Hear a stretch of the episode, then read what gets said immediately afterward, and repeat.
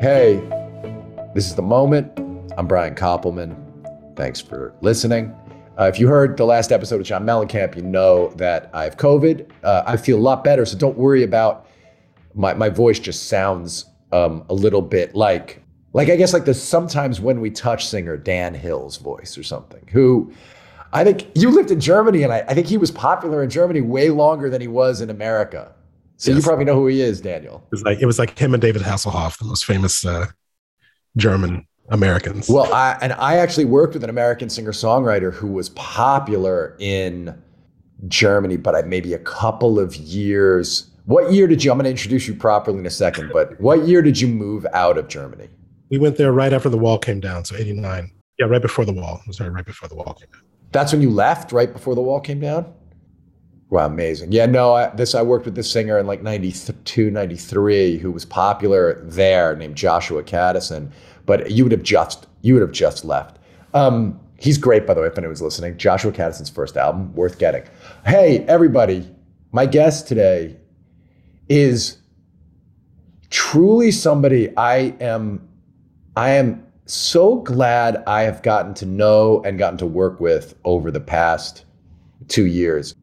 Uh, he's a massive Broadway star. He was just Aaron Burr in Hamilton. He's Tony nominee for Passing Strange, which a lot of people say is the best thing they've ever seen on Broadway. His performance.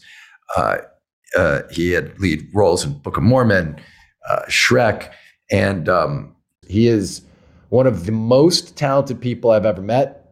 He is uh, an extraordinary actor, a great singer, and just one of the most delightful and fascinating people to be around. David Levine and I always talk about the fact that uh, we're so grateful. Allison Estrin, our, our casting director, brought him into our lives. You know him as Scooter on Billions. And his uh, real name is Daniel Breaker. Daniel, welcome to the show. Oh my gosh, thank you for having me. Thank you for that introduction. That's a hell of an introduction. It should just be the the whole podcast should just be you introducing me. Yeah, you have to only bow now and be done. There's no right. That's it. I'm sure every code tells you that. That's the end. Man, here's what I want to ask you about. Um, to start, and then we'll go into your biography. I want to talk about how you become, you know, who you became, and uh, your story's fascinating to me. But I remember your audition, and this is back when we were still going into the room to watch people, and so I was present, you know. Um, and you were very well known in the theater, but David and I spent the last bunch of years making film and television, and didn't really know who you were. And yet you you came in, you were at the time you were playing Aaron Burr in Hamilton you were working a crazy amount of hours.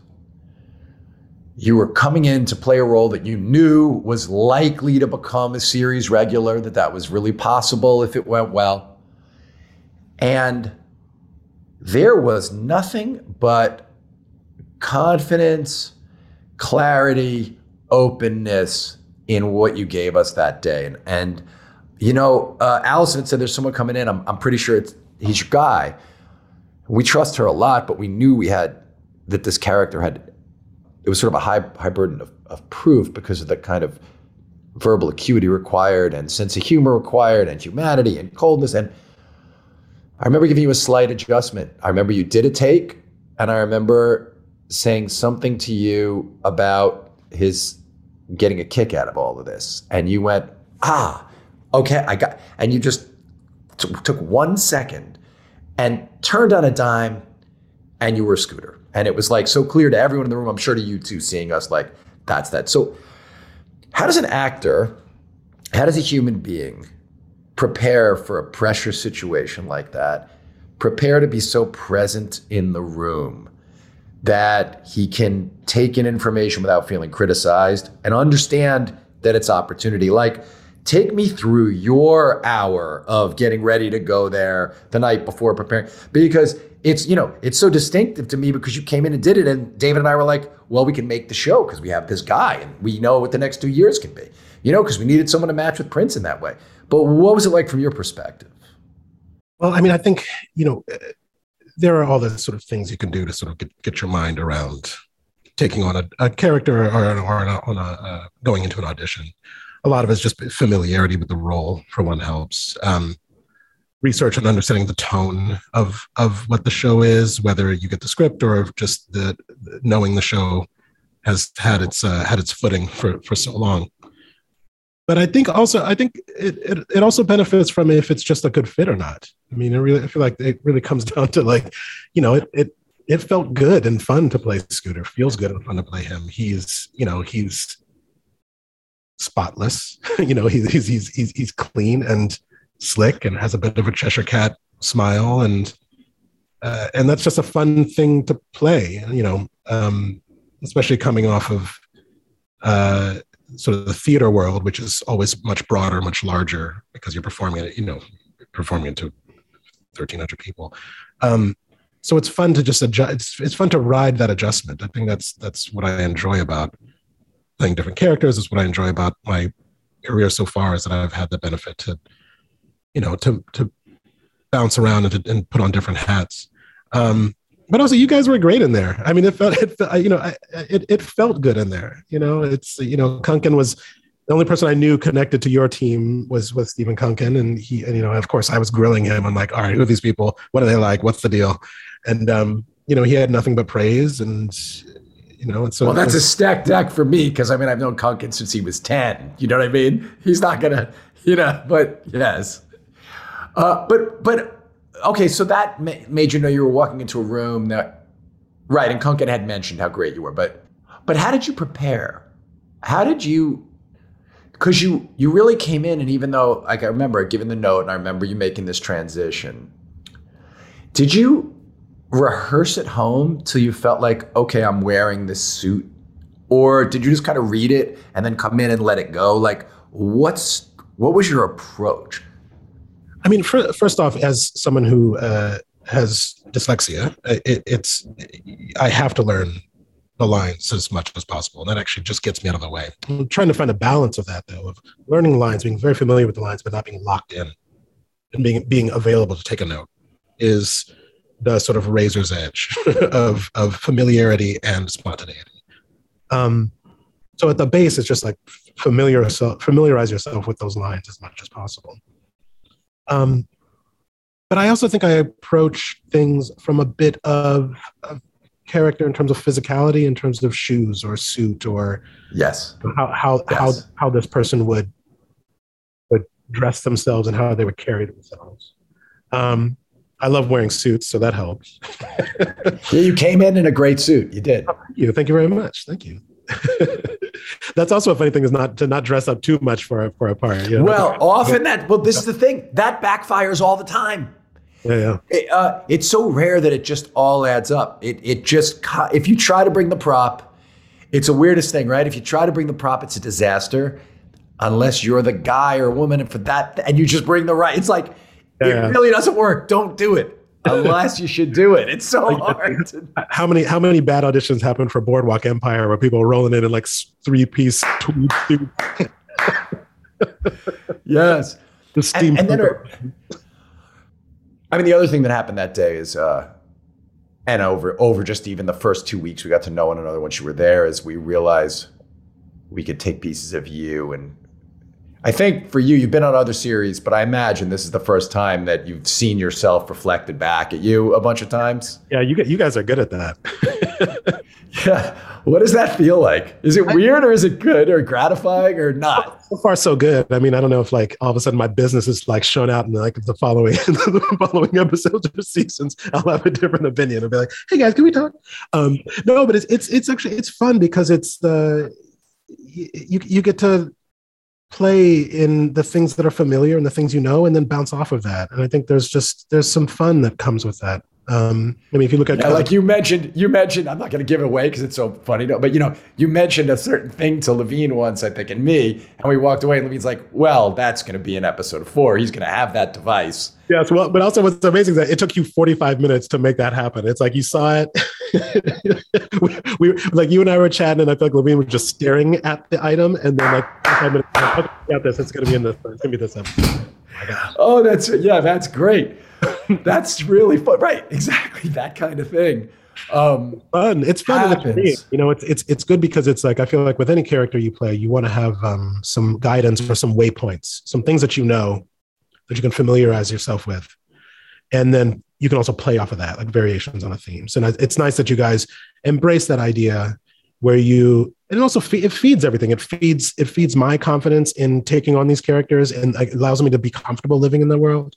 It also feeds you, I would imagine, as creators and writers to to sort of go go further, go further with places.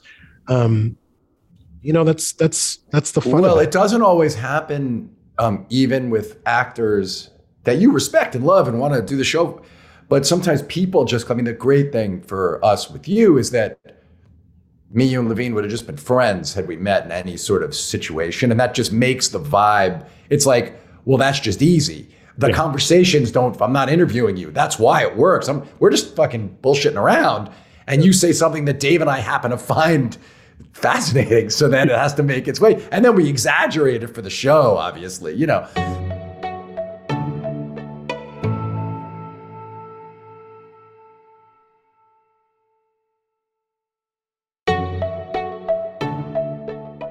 man, you brought up the dyslexia, and you know my daughter's dyslexic and a great writer, and and um, we've talked about it a bunch. And I, I'm, I'm really, I really find it compelling people who've managed to be successful in an endeavor that requires their intellect when there had to be a time in their life that some institutions told them that they weren't smart because of their learning issues.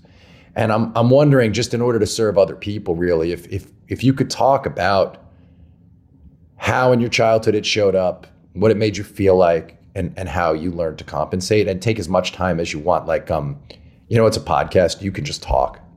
yeah. I mean, you know, I think it was, uh, it was a, ch- it was a challenge to say, to say the least. Um, and it manifests itself into a lot of different negative ways. I mean, uh, there's the fear of not wanting to speak or not wanting to read. Oh my God, reading in front of a class, that was just, that was hell on earth. And it, coupled with the fact that I was like trapped, like living in so many different places as a kid and, the, you know, being an army brat. So it was really just a, a, a real um, challenge of, of, of trying to, of, of, of trying to find a, a free and healthy way to learn and to exist as a developing kid, right? Like that, that was such that was such a challenge. Well, that sounded very well as a grown up, but as a kid, uh, how did that? I'm as a as a grown up, you understand that, but as a child, I, I, I have to think there was a lot of pain at times. Yeah, there there was a lot of struggle, and but I think I think what yeah, there's there's such an interesting feeling that happens when you are reading something and can't put the words together and to, to make it make sense. And it is a it is like a like the bottom drops out. Like that really feels like uh, a, sort of being stranded in in, uh, in, in, like suspended in time, and that's shitty.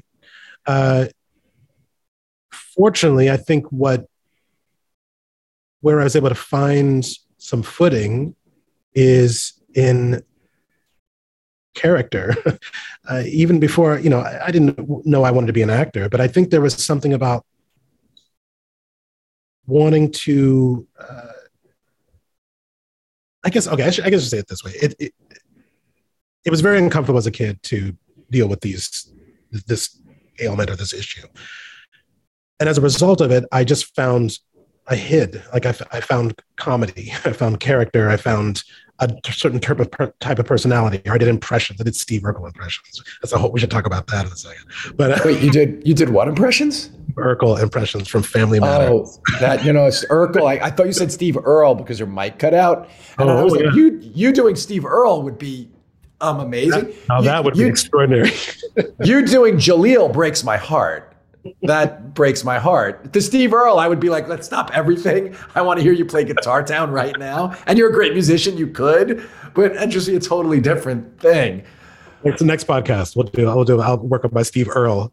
yeah, but uh, but okay. So you're let's let's do this. Your your dad is in which which sir which branch? Uh, he is retired now, but he was in the army. So he's in the army then. Is your mother a working mother, or is she taking care of you guys? She was a family, taking care of the family. And I know your siblings were older, so it was a lot of the time just just you, right? And youngest of four, uh, but they're 10 and 13 years older. What So real, real gap. What was your dad's job i i usually? Uh, munitions inventory, moving. Oh, he was a he was a logistics person. moving a lot of things from one position to another. Oh, I'm in awe of logistics military people. It's the hard, I've talked about it before. That's the job I'd be worst at in the whole world. Absolutely, absolutely. Which is why I think when I told my dad I didn't want to be, I, didn't want to be in the army, he was like, "Good." he either he either really didn't want me to be in the army, or he just knew I couldn't Yeah. do that. But the way you're able to manage certain parts of your life makes sense to me. You being the cook you are and the mixologist you are, in the logistics way you approach that stuff and catalog it all actually connects. Yeah, yeah, yeah. Uh, so so he's in the, in the in the army, which which necessitates you guys moving around a Yes. bunch. Well, which I imagine for a child with dyslexia, each time you're going to come in, you're going to show off how verbal you are, how smart you are, how quick you are, and then there's going to be the moment that people look at you and they go, "Oh, he's actually dumb. He can't read. He can't do a thing," and you know that's going to hit. Yeah. And and so what do you what do you do? you you try distractions i mean it's it's it's it's such a hard you know like you you you you dig in and try to like just stare at those words and hope that those words are going to like st- unjumble themselves and make sense or you you know you you you be goofy you know what i mean it's like it, it's such- it's such an interesting Yeah. sort of sur- survival Because how old were you when you figured out, oh, this is a thing and learned to decode? Like, how old were you? I think that was when we got when we left Germany. We moved uh, to um, the Midwest, uh, and it was around that time. So that would have been I, was, I would say maybe sort of like the beginning of middle school is when I really started to notice it. Were you usually in schools where you were the only African American kid or where it was multicultural?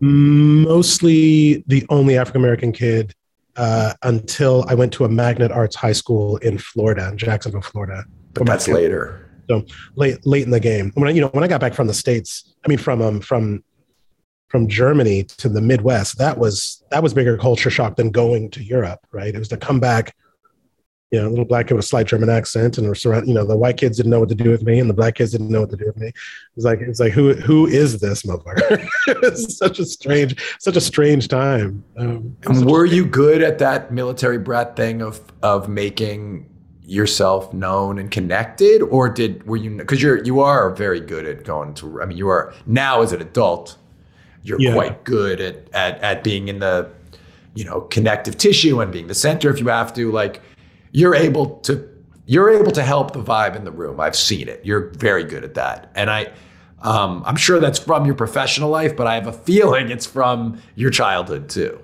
I think that developed over time, uh, and I think my my family also helped with that as well. It's like my mom knew how to like just set up shop in a new place and instantly make it feel like home, right? So she, you know, and that was through, you know, food.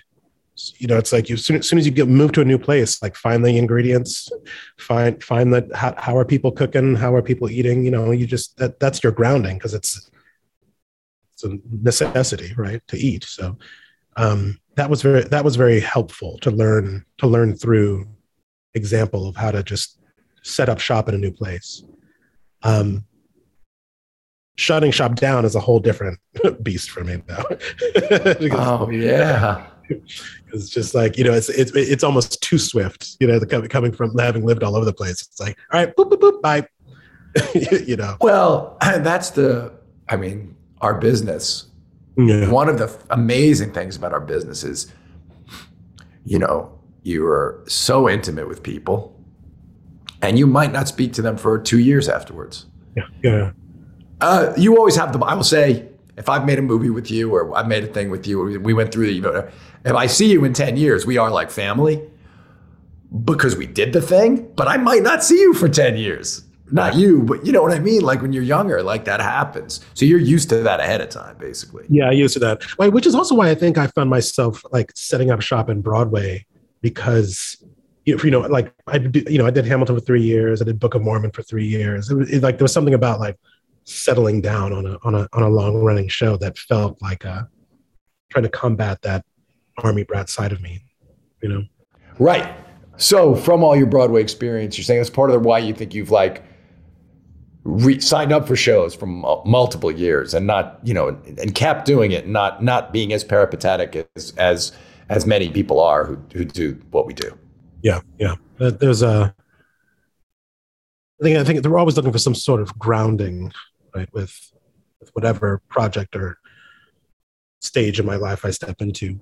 Um, also, doing uh, doing a, a long running show is also fun because it's just you know a lot of meat on the bone, right? So it's just fun to you know do do something and explore it and see what's different and experience what's different each night. Daniel, when did you realize? Because that gift of being funny and when you started to get laughs by being Urkel, did it hit you in a certain way? Like, oh, I really like getting these laughs. Did it just serve as distraction? I mean, what did it give you? It was, a relief because it was better than being picked on right so so it was it, it really all came as a result of like trying to like fight the bullies fight the racists fight fight the negativity that i got for being other wherever i went so as soon as i could find, get a laugh or a rise out of somebody it was like oh, oh it was more of a relief than anything else um you would be able to leapfrog out of the status of other like because suddenly they would start to see there's a person there that's yeah. not just a that's not oh that's the a black guy i better to treat that person the way that my racist parents have taught me to but you would you you would kind of leapfrog over that and become something else to them quickly because yeah, of this ability right. Yeah because also like comedy and things that are funny are are one of the great unifiers right it's uh, uh, absolutely yeah of course you you witness something that makes you laugh and that's that's communal and it's familiar. Well, and it's it's visceral too, right? It yeah, it, yeah. it creates. Well, it's like that amazing scene, right? Um, that amazing scene in the pizzeria between the two brothers in in Do the Right Thing. yes, yeah. Uh, when he's naming those people and he's like, they're not black, you know, and, and uh, no, it's an incredible scene because those people have have caused this emotional reaction in the horrible racist, you know. Yeah. It's funny. There are young people listening to this who probably have, like just don't know that movie. Uh. Um, what was, what was, what was it? 20, 30 years ago? How is that I, yeah, dude, I'm 55. I saw that movie uh, when I was 22. Gosh. Iconic. Yeah. It, no, truly. Um, but you were living through uh, some of this stuff. And did a teacher or a, a coach an acting like did somebody recognize in you okay this kid has some sort of a gift did you recognize it in yourself what what got you started toward uh, acting hmm. i mean there you know there, there's there there were so many years of me just like goofing off like being goofy danny around the house and i think i think my mom really uh supported that in, in, in, a, in a wonderful way. My family did. Um, but I wouldn't, I would say a teacher, oh my gosh, there's a, there's a handful of teachers that, that came through my life that launched me into different places or, or, or one, or, or encouraged me to, to, uh, to pursue it. It's, it's interesting because there's, you know, there's, when when we finally left the Midwest and went to this went to Florida, where my parents are from, they're from Jacksonville. When we went we went to this Magnet Arts High School, that really like everything just took off. So I only did two years at that school, and it was just, I mean, teacher after teacher there, just like put saw me and pushed me into my uncomfortable spaces so that I could so I could make a habit of just being uncomfortable and, and in the best of ways and like finding finding vulnerability, finding character. And then, so the, I feel like that was a big, a big push down the hill from from that school, uh, Douglas Anderson School of the Arts. Woo! And then it wasn't until Juilliard that I, I just started to hone all of that craft, thanks to a handful of great, great teachers at that school. So, you know, it, you know, it, it I would say my high school asked me, uh, you know, asked the question, is this what you want to do? Do you want to be an actor? And then Juilliard answered that question for me. That's really well said. What was the internal journey though to some sort of confidence like? And also, when did you when did you like like Anna, our daughter, you know, she luckily they didn't have this when you and I were young, but she was watching the television show Arthur, and they had an episode about dyslexia, and she called us into the room when she was in second grade, and she said, "This is me. I have this dyslexia. Whatever this is, I have this." And so we were able to get her tested, and in fact, she did. And then we there were schools, you know, that could f- quickly. She reads great? She's a great reader, but like what? How did it get sorted? And then or did it never get sorted? You know, honestly, if the, if the, if there had been those tools, or if we would have been able to like catch that catch catch that before, I mean, my gosh, I think I would have been in an entirely different ballgame right now. But but so that that that really was really more like self self care and trying to figure out my own way through it, which is just the you know that's the that's the shitty thing that comes from that. So if I would have met you before performing art school, where you were obviously good at something, would I have met a confident uh, person with inner self regard, or not met that person? No, no. You you would have met somebody a little like off the walls, just in terms of like energy and and uh, and lack of focus. I think uh, I would say, um, and then that didn't roll in until it didn't really roll in until New York where I started to like get started to gain a certain level of confidence through exploration. Right. I think it was the thing that gave me foundation and and and sure-footedness was the joy of exploration. Uh, so it was curiosity more than ambition for yeah. you. Oh, yeah, yeah, yeah. Oh, that's fascinating and great. It, it wasn't I'm coming and mar- make my mark. It was oh, something I love to do. I want to do more of this. I want to find out. I want to, for real. That's really what was happening for you. Yeah, it was like it was, it was really. It wasn't about like I, I am important enough that everybody should see this. No, it was more about look at this avenue, look at this alley, look at this street. It, talking specifically about like characters or projects or work, right? So that was my that was my way in. That was my way to sort of like keep my head down and focus on on the positives and not necessarily the negative parts of uh, of the band. How did how did you how did you even how did Juilliard even come into being a possibility for a kid who's in Jacksonville, Florida? Uh, my teachers at Douglas Anderson, um, uh, you know, there weren't a lot of kids that auditioned for Juilliard at that point uh, from that school, though a lot of kids got into great schools um, down there. And uh, think it was Lee Beager, one of my teachers, was like, "You should, uh, you should apply. We're going to apply. We're going to apply to Juilliard." Fortunately, it's the only school I got into um, because they don't take grades. so no, I was like, I think we did DePaul, we did Florida State, we did SMU, we did all these other schools. My grades were garbage. so, so, they they wrote recommend they wrote recommendations, and then you had to come to New York to audition. Yeah. My sister lived in Chicago at the time, so we went to the Chicago uh, auditions instead. Um, and we, uh, you know, I, I was the, yeah, we, uh, you know, it's so funny. If I had known what Juilliard was, I would not have gotten. I'm kind of asking that. I wanted to check this thing out, so I went in and like Michael Kahn, who was running the school at the time, um, we did like some some stuff. We're moving around, moving, doing some character animal work, and we do, uh, you know, I, and then and then I went into my two monologues, and Michael Kahn was like, "Okay, good. You got you got anything else?" And I was like, "Oh yeah, sure." So I did like another monologue, and he was like, "You got anything else?" And I was like, oh, yeah, sure. So I did another monologue. And he was like, good, good, good. What else you got? really? Just, he just kept pushing. And he's like, who the fuck is this guy? He's like, it's like more and more, more and more, more and more. Um, and uh, yeah, I, I really, if like, my God, if, if I had known. How, wait, how did you have so many monologues memorized, man? Spoon River Anthology is a great is a great piece of just like you know it's a bunch of fucking monologues right? And so we had just done that in school in in, a, in my art school before.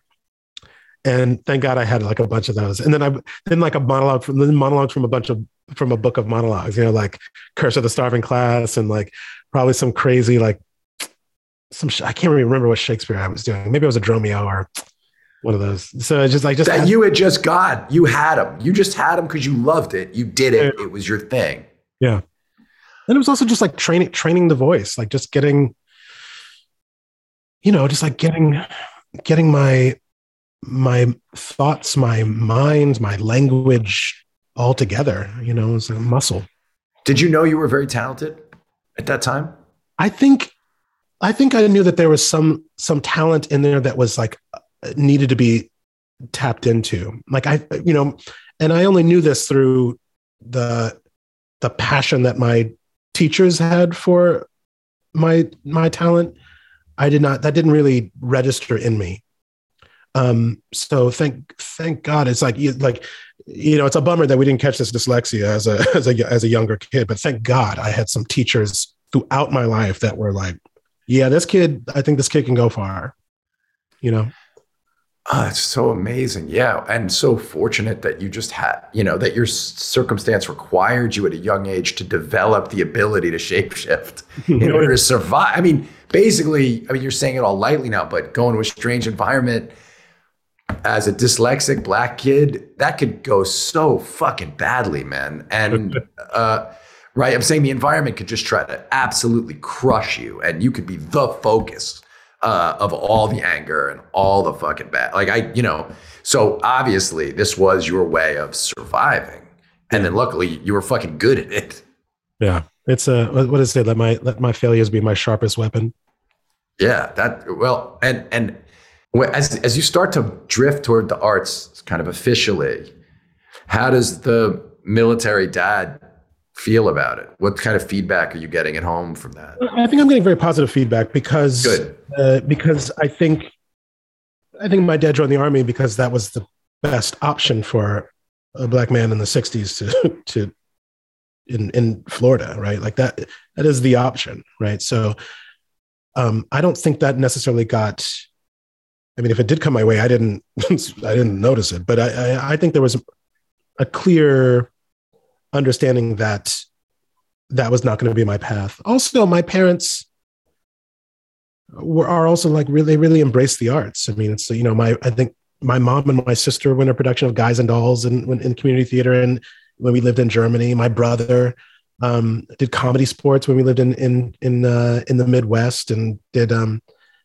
did uh, did plays and musicals. So it was it's all it's all there. It's it's in the it's in the family. I think my great grandfather was a was a was a hoofer like on the Chitlin circuit. So I think there was a there was a an embrace of of oh my dad was a drummer also. So like me arts arts and arts were everywhere in in the Breaker household. It's like arts and duty. Those are the two things right. that, that that thrived in the household. It's like even like Saturdays of cleaning up. You know, you're listening. We're listening to like Max Roach and Earth, Wind and Fire, and you know, there's there's music and movement everywhere in the in the household. MacArthur genius, Max Roach. Yes. Yeah. Yeah. Correct. Uh, I, uh, yeah, uh, that's that's amazing. Did when you worked with Spike, did you tell him that your grandfather was a dancer? Because you know he made a whole. I was so intimidated with Spike Lee. Oh my god? Man, oh man, oh man, oh man. You know, because the first thing we did, we've done two movies together. I mean, we did we did Red Hook Summer, uh, but before that, he, you know, yeah, did, I know you did Passing Strange, yeah. And like that, I was so fucking intimidated. Spike Lee, are you kidding me? I, I was so nervous around that dude. I could not, I could not think straight with him. I, have I've known Spike since I'm 19. Uh, we coached Little League together, oh, sure. and yeah, I he still makes me nervous. Uh, so I've known him. I mean, we co literally one day he comes up to me at a Knick game and he's like I forgot to sign Jackson up for uh, Little League. And uh, what's Sam doing? And I said, well, we, we Sam's in. I'm like, you want to, should Jackson come on the team? You guys want to, I get it. I can make it happen. We'll co-. he goes, we'll coach together. I'm like, yeah, yeah, we'll coach together. So we did like three years in a row. I can't believe I've never told this. I have the best stories.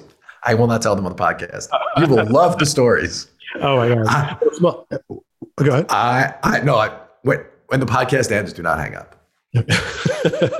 That's all I'm going to say right now. But um, Spike was we so okay. So he he swept in to do uh, to direct uh, to, to, to capture um, Passing Strange. You know the show. Uh, people people were loving the show, but it just wasn't selling. It wasn't it wasn't a Broadway show for at that point, right? So he comes in to film to, to film it like documentary guerrilla style, and he brings his team in, and oh my God, it was a, it was a hell of a weekend. Like the our final weekend of filming was was him live audience and him filming. The next day, we're filming the final, the, the, even more stuff like close ups and things. He's, it's like three in the morning. We're like, we've been filming all day. After we close the show with the live audience, we're filming now just all day after, you know, after closing. It's now three in the morning. And he's like, Breaker, uh, you know, that monologue you do at the end of the show, you, uh, you always cry when you do that? And I was like, yeah, that's like, you know, it's some funeral. Like, yeah, I was, like, you tear up at, you, do a tear up every show? I was like, yeah, yeah, yeah, every show. I had to find, find a way to like pull up some tears. He's like, uh huh. You're not to dry up when I put a camera in front of your face, are you? and then, and then of course the re- like of course the, the rest the, the next three hours is like please cry Daniel. Please cry. Just oh my god. Oh my god. It's like you kill me kill me Spike. Uh, yeah he's one of my true heroes artistic one of my true artistic heroes. Like one of the biggest influences on me as a dialogue writer and you know truly like a, a, a true hero. But that cat and I love him. I would I, I like I say I've known him since I'm 19 but he is not easy Good old Spike.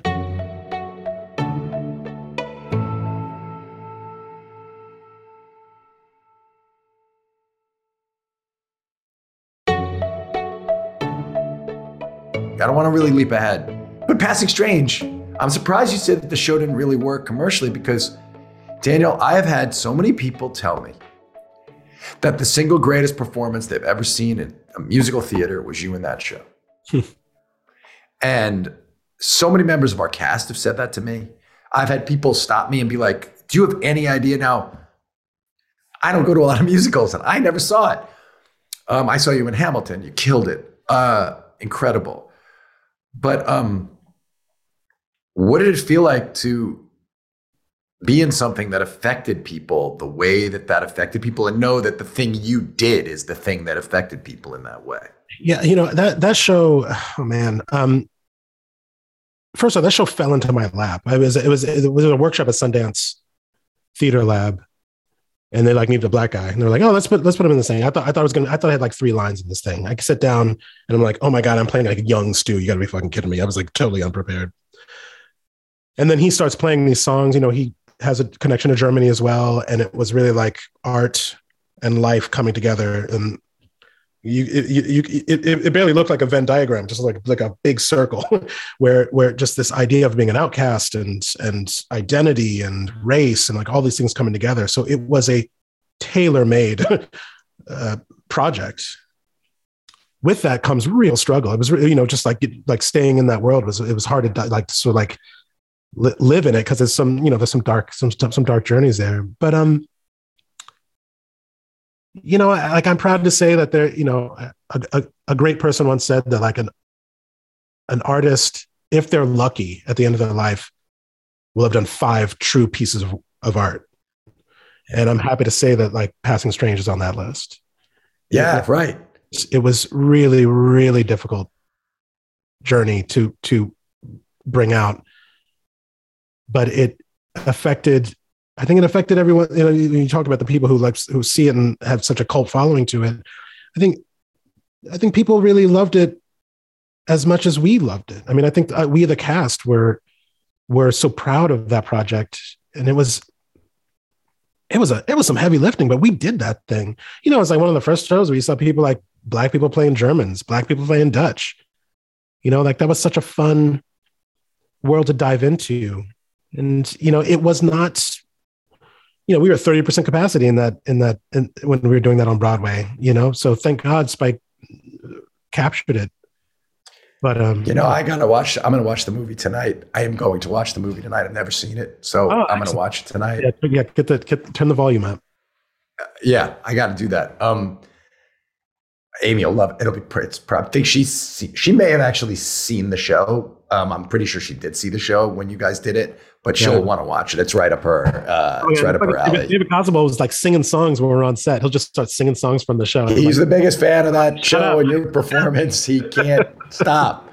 Was Lin a fan of Passing Strange? Is that how you met Lin? so Lin, so Lin, so Passing Strange was on Broadway the same year. This is still what I could recall as like what I, what I thought would have been like a really great Broadway year. What I, and I thought it would would be sustainable, but it has not. But um, in the Heights was on Broadway the same year that Passing Strange was on Broadway, and I was like, well, this is this is if this is what we got, if this is the vocabulary, this was my first sort of step into the Broadway world in a, in a, in a real way. I was like, if this is if this is what's happening, then then I look forward to seeing the, the range of diversity that Broadway is going to be. Um, not so much now, but different story. But um, but yeah. So Lin, so we, we like we went to go see his show. They went came to see see uh, our show, and so Lin was Lin was uh, Lin was very much into it. Man, he was a real fan of it. And I think that's when I first met him. Yeah, when he came to see the shows, the first time I met him. Like, would you then see each other out at dinner? Do people still do that thing? I mean, not in a non-COVID world. Do people still, after the show, go to one of a few places to have after show drinks or dinner? Yeah, yeah. So back, back during the passing strange days, we were always at uh, Un Deux Trois. We would always go with. Oh yeah, I've I've gone there with actors after shows. Yeah. yeah. Would, so would you see that that cast in there sometimes? I would see that cast in there because I think they were hooking. They were going. They were at other places, but you you would see a lot of folks like passing through, and you know, just like you know, it's a social. It was a social world, right? So that that's that. I think that still goes on. I mean, I'm become a snob of food, so I if I'm going out, I, I it's know. not going to be in Midtown. You know, we'll talk about that in a second. But but I I want to just talk for one second about um like that feeling. Um, you know, Germany to Illinois to Jacksonville to Lincoln Center to Broadway. So when you're in a show and now it's, you know, you're Tony nominated and people are freaking out about what you do and you're going to Deux Trois for, for dinner with the cast and the director and produce whatever. What's that feel like, man? Do you get, do you have a moment where you say to yourself, I made it? Um, I've done it. Uh, is it, is there a moment you exhale? No. I mean, I think there's a moment where I, and I might, I have, I have small moments of celebration, but I, I don't think so. it's it's. I mean, maybe maybe I'm maybe I should maybe I should have more. Uh, maybe I should celebrate those things more often. I always feel like I'm not necessarily in a hungry way, but but in a way, I'm like that was okay. I'm in this thing. What's the next thing? Like what's the ne- what's the next project, and how can it be different from the thing that I'm doing right now? Right. I think that's that's my that's my drive, but maybe that's also a flaw, you know, is to not well, take a moment. Combo. I mean, yeah. you want some combo. Yeah, yeah, you definitely don't want to be like, I made it, I'm done. But yeah. I would think that, I would think that uh, living that actor's life in New York City at that time, there would have been some sense of, okay, this is pretty fucking badass. but you, you know, as opposed because there's a couple ways. Like it could be, oh, what a pain in the butt. All right, I guess we'll go to dinner. All right, I got to be back in the theater. But then some part of me would at least go take. Like I remember, I remember when David and I walked onto the Warner Brothers lot for the first day of shooting Ocean's 13 and walked over to where they they were building the casino Mm. And we were totally in the mode of, all right, well, we got to do this and we got to solve that problem. And fuck, okay, uh, it's a little nerve wracking. George has a couple notes that we're going so, and you know, and I remember walking into the casino and just being all about that. And then Dave and I looking at each other, and it's a blessing of the partnership thing. And one of us saying to the other one, wait, stop. We're going to deal with all that, but we have to, if we're doing this, we have to take one second and we have to go we're on the Warner Brothers lot shooting a movie with George Clooney and Brad Pitt and Steven Soderbergh, and this casino got built because we had an idea for casino. And I remember just taking a moment and going, it might not ever be this again. Yeah, yeah, yeah. And it's useful. Then it sucks. You know, then there's all sorts of, you know, the business, the business will shit on your head every day. So like, uh, you, you know, finding ways to take a moment of joy out of it yeah, yeah. I mean, I will say, I will say, there was eh, that you that reminded me of a moment on opening night of Passing Strange, right? So you know, it's opening night. Uh, in a you know, if the produce if the show's not good, all the producers leave the party early, right? If the reviews are good, they stick around, right? So everybody's sticking around, right? And that feels that feels, oh, that's great. That feels really good, right? And then at one point, uh, Liz McCann, our lead producer, and and Schoenfeld, Jerry Schoenfeld, um, stop the party. They stop the music to read the review. Oh wow! Like a crazy thing, a crazy thing to read a review. Yeah, because there's always going to be some ding in there about somebody. And then, and then, and out comes Marianne Seldes to read the fucking review, and it was a, it was a rave. Like it was a, it was a love letter to everybody, a, a, a part of it. And I just remember like Marianne Seldes with perfect speech reading this review, and my family's there, and Kate's there. Oh. Everybody, you know, ah. everybody, everybody's everybody's there, and that was that was a fun moment because it was just absurd. it was like it was such a it was such a funny, bizarre, and positive experience to have this thing happening to be like, oh, here you we have now found our footing in a different place now, and now we're going to run with that. And she f- finished it. We turned the music back up, and we just started dancing. And then we saw the sun come up. Right. That was that was a fun. I feel like that I could I could probably do more do with more of those, or like celebrating moments of. Uh, well, well, for, yeah, and from that you become a first call person for many different kinds of uh, uh, roles. You know, you you you were the originating person who played the part in Shrek, right? Um, yep. Yep. And not sure who played Shrek. Brian Darcy James, the one and only. So it was you and Brian Darcy James were the leads of the show. Sutton Foster. Yeah, and uh, and then you joined the cast of Book of Mormon and did yeah, that. Joined for, the cast already in already in progress. Yeah, I joined that. And then how the fuck does Hamilton happen? And just you got to like tell me that process, and also what your conversation with yourself was about stepping into those shoes in that moment in a thing that's once a century basically yeah yeah, yeah truly i mean well first off i had a I, I remember my manager sent me um uh, an audition for Hamilton downtown. And Wait, here I want to. I, hold on, I want to say. I want to set one thing, which is there aren't that many actors on Broadway who earn a real living from Broadway, and I think it's just important to say you were had already put yourself in a position where you were a name player on Broadway, so yeah. you were getting offered stuff, you were getting the opportunities. You're you're somebody who was able to live like a good life working on. Oh my gosh, yeah. I mean, I, I am truly fortunate and one of the rare ones who has not had to get another job, who has right. my, my yeah. main my main support, financial support and steady career has been been thanks to Broadway and other jobs. Right. That's yeah, it's because uh, of the work you did. You put yourself in this position. So you're you're a name player on on Broadway at this point. It's not an, an, an, an um, I'm saying before even uh, you know Hamilton post Passing Strange. You're somebody who who mattered on on the stage in New York. People come to see you. Uh, you do your own act too and cabaret, all that stuff. But still, so you get asked to come and read for Lin for the downtown. Yes, for the downtown production, and I said no. I was like, I don't. Why? I was like, I don't rap. I don't know how to rap. I can croon. I can like boo boo boo boo boo boo boo, but I can't rap. so it's like, no way, no way. So I I, I said no. You My, passed. I passed. My manager was like, uh, "You sure?" And I was like, "Ah, yeah, I can't do that. I can't rap. No." So I pass. And then do you even call Lin? Do you even text Lin or call no, him and no, say no, sorry, dude? No, no, no. I was like, I, I just, I was like, no.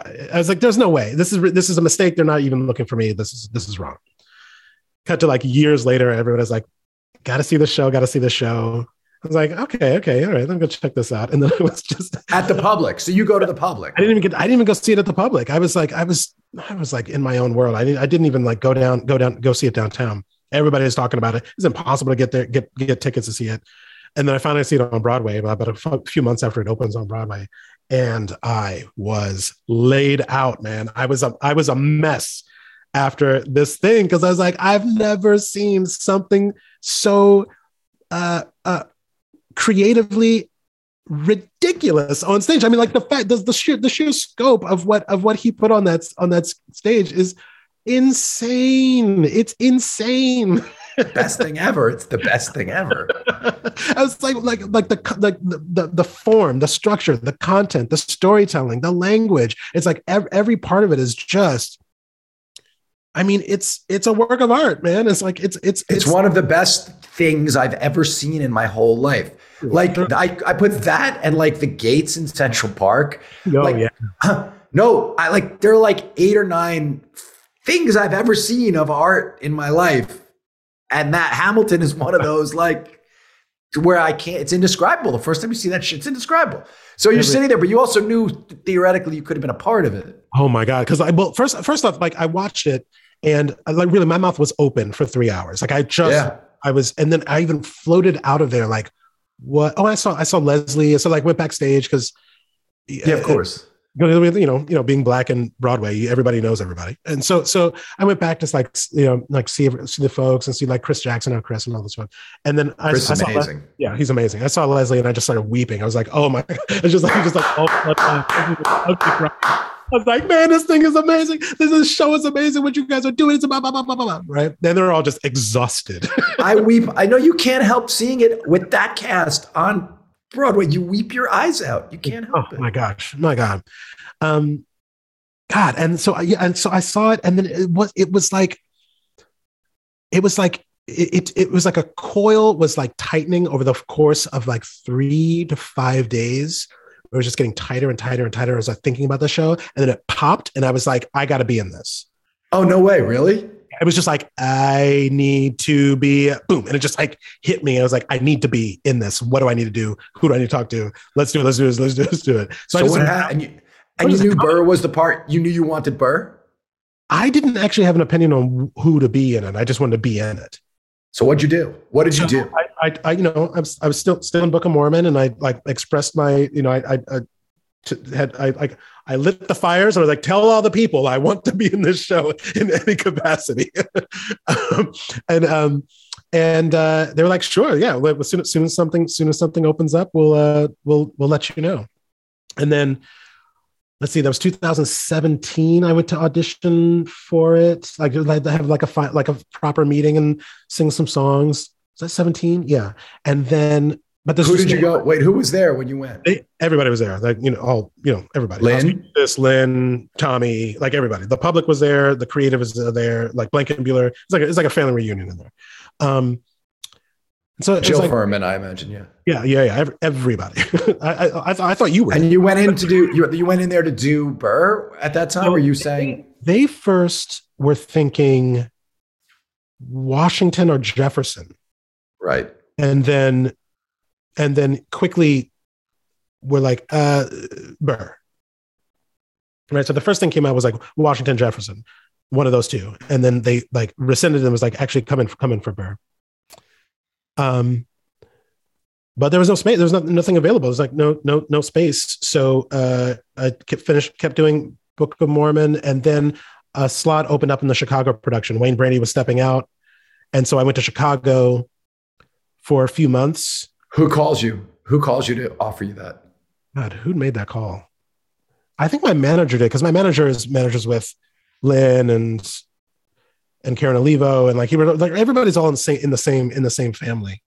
So I got the call and he was like, "Hey, uh, uh, Lin wants you to come out to Chicago for just to fill fill a fill a void."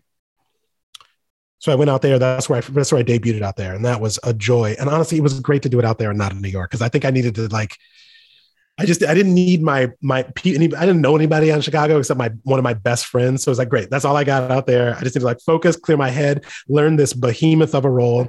Two weeks in, uh, I learned it two weeks, and then and then was up and running. I mean, the first time you sing, uh, "I'm the guy who shot him." Yeah, I know you're in the part and you're in the thing, but do you get chills? Does it happen? Like, it was it was first. It was a slow. Was a turnaround of like only having two weeks to learn this shit was crazy, and then I was I was fine up until it started. so I was like, I was totally chill. I was like, all right, I got this. And it was done, da da da dun. Right. dun. I'm like walking out, and the lights come up, and I don't remember anything. Oh my remember- god, really? I think I might. I think I got my first line wrong. I was like, it's like I don't know what it is, but I got, I, got- I got, I, I messed up some line, but I just remember like how does and like everything went into slow motion. Big ass, thing, like eighteen hundred seats in there, Chicago. Oh my god, oh my god, I was so fucking nervous.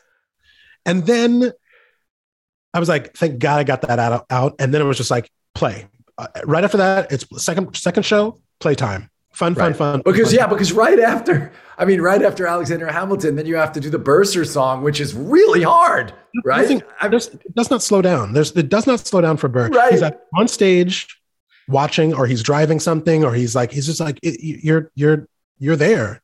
you're all over that thing. It's like Burr's DNA is all over that show. but but they but what's great is that the cast was supportive, the creatives were supportive, the and there was no time to like even get in my head. It was just like, oh, okay, we're we're now we're now we're now moving. We now found our found our rhythm, and that's also why I just love doing. You know, I did a thousand show, a thousand performances for that show, and I never got tired of it because it was just a joy to dive in, dive into that language. So I did Chicago for a little for a few months, and then uh, Brandon Victor Dixon decided not to renew, and they were like, "Breaker, come to New York." So I was out there for what, four months, and then I had a week off and then went right right to Broadway. And then we did it. Did you have family come the first night? Like, did your wife come the first night in New York? I was like, no family, nobody. It's like nobody's coming. Oh, that's awesome! Really? Me alone. How long until you let somebody my kid, come? My kid, uh, I, I, I, I think I said like give it a week, and then my older son, he's seen it. He saw the show. He's seen the show nine times. He saw me five or six times. He was so he was so happy. God, I want to cry now, man. It's like the most amazing thing that you got and that you did that in that way. And you were yeah, yeah. It was it was also. I mean, I got to say that that show was so important because of, you know, yes, I enjoy Broadway. It was not necessarily the thing that I thought I would do in my life. I thought I was going to be doing more Shakespeare in my life. Um, that's my true love is is the Bard. Uh, and you know, I, I've enjoyed Broadway. I have a lot of challenges with Broadway. It's lack of diversity, it's lack of developing into new thoughts. I, I, and that's a whole other podcast. But coming from a show like Book of Mormon, which borderline racist, uh, but also a fun show, whatever. My son couldn't see that. He couldn't see that that type of show. It's it's it's not it's not it wouldn't be the world that I would want him to see. Hamilton is everything that I want my offsprings to witness, right? It is a show of not just diversity, but like language and joy and strength and power and, and all and all of the emotions that come with what it is to be a, a person in the world. And it, it brought me immense joy to know that I've done that project, that he is my son has been able to witness that is is I guess like you say, like the the same way that you had that moment on the lot, right? Like uh, that that that is a moment for me is sort of like bring my kid up on the stage after the show and and and be like, all right, this is this is a world that's available. This is a yeah. world that's available for you and for us. Yeah, yeah, yeah. That's an incredible. Uh, sorry, I mean you just casually said that um, you thought Book of Mormon was borderline racist. So how are you doing a show and, and feeling that way? Or is that a dawning realization as you're going? Are you able to affect it as you're going? Yeah, I think that I think it rolls over time. I mean, I think I think there are certain parts of it that you're like, oh, okay, that's funny, but uh, to at, at, what cost, right? And I think over time that of doing the show is like, oh, okay, this is this is starting to eat away at me a bit more. It's starting to, you know. noticing where those laughs show up. You mean? Yeah, Who's yeah, the, noticing what punchline lands in which way. Yeah, and also who is the butt of the joke for most of the show is like that starts to roll in. You're like, okay, this is this is un, this is unsettling, and then after you know three years of it, you're like, oh my god, this is this is not healthy, right? So and and I think now on on the other side of a racial reckoning, or at least an attempt at a racial reckoning, it's no longer a show that I need. You know what I mean? That that that that, that need that I feel needs to be in the canon, right? This is highly debatable. People will have many, many, many opinions about it, but it's it's settling over time. In as as as the as the world develops, that the, that the show feels more and more unsettling to me. Be, because the you're saying even if ostensibly the hypocrisy of the missionaries is the joke. The fact is that they could be uh, using that as cover to just tell traditionally, yeah, use tropes that are traditionally racist. Yes, and and you know you heard they, they did some adjustments to the to the script and the production. I have not seen them. I'm not really sure what the product what the what the adjustments are. My my hope is that they're good. My fear is that it won't be enough. But again, I haven't seen it, so.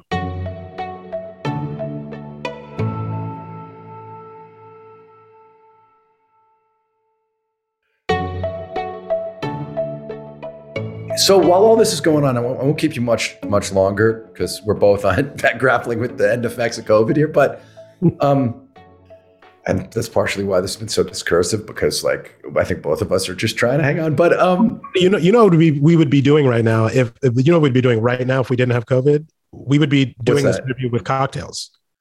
That that would be so. I mean, I'd be I'd be like I'd be like making yeah, something. that would be great. Well, that's what I wanted to ask about because, dude, your Instagram of your food, the slide, things you've shown me, pictures, your ability as a mixologist, all of it, it it's it's not a casual endeavor. Um, we didn't even talk about the fact that you're such an accomplished musician.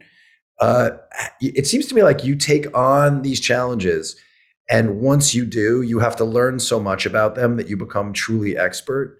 And um, can you just talk a little bit about how you choose which of these things and about what you get?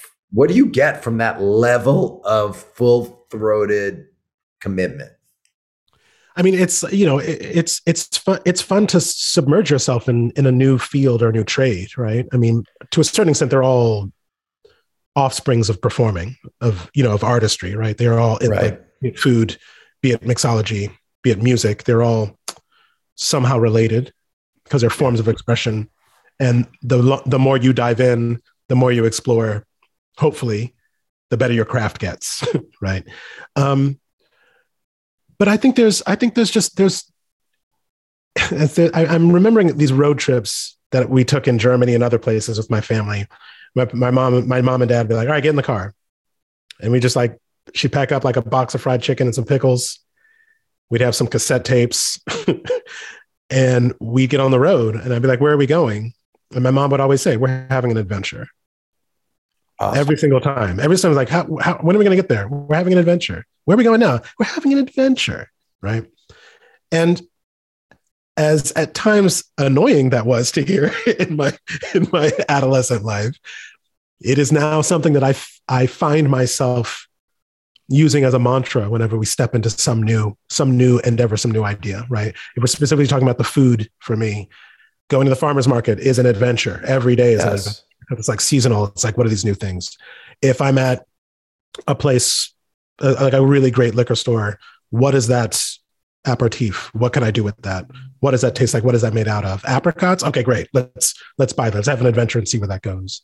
Um, if it's music this album i'm working on right now with my with my band it's like i'll be like oh i feel like there should be i talked to my one of my my collaborator. I'm like oh i think there should be like a I think there should be like a twang here, like some type of instrument. He's like, "Oh, you mean like a dobro, like the instrument you play on your lap?" He's like, "Oh, let's throw that in there." Right? It's like let's find these. Let's let's keep going. Let's find new corners and new avenues to walk down. So that's the chasing it down. But then what about the becoming hyper proficient? well, I think it's I think I just can't stop. I mean, I think that's I think that might be I think part of that might be that might be uh, borderline OCD where I'm like, well, I'm here. I'm gonna go. I'm gonna go further. I'm gonna like f- like more, more, more, more, more. Partly because there's just an abundance of it, right? I mean, I think I think it, like if, if there's certain of course, I'm not going to like. I don't find myself falling down certain trades because I I don't have that strong desire. But like you know, like the food world is pulling me towards it, right? And, and because there's just more around the corner. It's like it really is like you keep you keep opening it up, and you're going, you're going to find more and more things in there. Right? Are you going to open a bar or a restaurant first? well, I mean, I always had dreams of a if I were opening something in New York, which I don't think I would do unless I am really into abuse, but uh, but I, it, you know, at one point there was there was a dream of opening up a uh, opening up a restaurant. This is going to be okay. Back in the day, there was this theater. There's going to be like a Midtown restaurant, like Midtown. Right. That's like 10th Avenue situation. One pre-theater seating. Yes. Right. Um, five courses, cocktails, wine pairings. Um, uh, highly seasonal, like local, local, local. Whatever's at the farmer's market, that's what you're eating. Uh, also, fuck your dietary restrictions. This is what you're eating. Right. right. There are other places you, you can go, but this is this is what I'm cooking. Is what I'm cooking.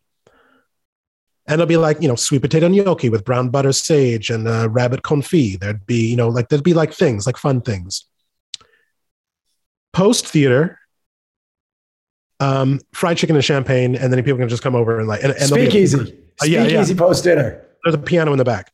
There's nobody nobody's like planning to come in, but every once in a while somebody might be in there just crooning or, or with a band or whatever, right? So think like Rat Pack back in the day. Like there's a piano. The piano may not always be used, but if you want to, you can go back there and just like plunk plunk something out.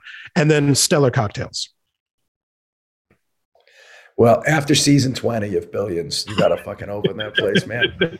Um, hey, Daniel Breaker, thanks for coming on the podcast. Uh, dude, it's, it is, it is such a joy to write for you and to get to work with you and uh, to get to vibe with your incredible gifts and, and um, really, uh, what a great thing, you know, late in the show that to have you, you come on and, and have such a, uh, a crucial role and and you know this I cannot wait for people to see. Yet all the stuff you and you and Corey do but um you know the the thing that you and Dave Costabile have found together is so special and what'd you say Spin off.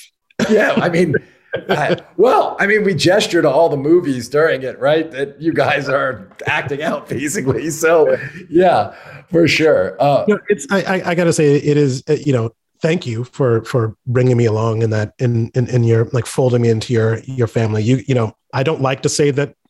I feel like people misuse that phrase of like, oh, it's like a family. It's like a family, but this does actually feel like a family with the, the billions folks. Um, you know the way that you and Levien and Damian and Wags, like the way that everybody's just welcomed me into the fold has been really, really um, important to and and and and gives me a, a certain level of uh, confidence and comfort, but also trust that that my my my world in your world is is is healthy and productive, you know, and it's and it and it, it feel it feels really great to be a part of this group, especially after this marathon of, of I remember, I remember sta- standing with you uh, at that. Um, we were shooting that scene with Dominique and and saying, you know, that we really wanted to make you regular on the show, and you should, you know, and and you looking at me and saying, I want to do it, and I knew I was like, well, this is because uh, neither of us were acting with any guile in that moment. I was just like, look, this is what we want to do. We, we were, and you were like, yeah, I want to do it. Let's figure it out. And it was a sort of a great, um, a really lovely moment of, uh, uh, of us all knowing, well, we're gonna, like you say, we're gonna become family here, and and uh, so it's it's been awesome, dude. Um, rest up, recuperate, yes, and uh, you too. And then when and hopefully with the in the in the world gets well, no, Daniel, I mean, we're both gonna be through COVID. Like, let's go to dinner in the next two weeks. That's what I'm talking about because we're going to be invincible. I mean, for a few months, I think we are like, like let's go to for real. Let's go to dinner soon, like two weeks from Yeah, now in. New York. All right, good. I'm gonna- I'm gonna tell you the Spike Lee stories at dinner. Don't hang around now. Okay. That's for dinner. All right, bye everybody. We'll see you next time. Take care.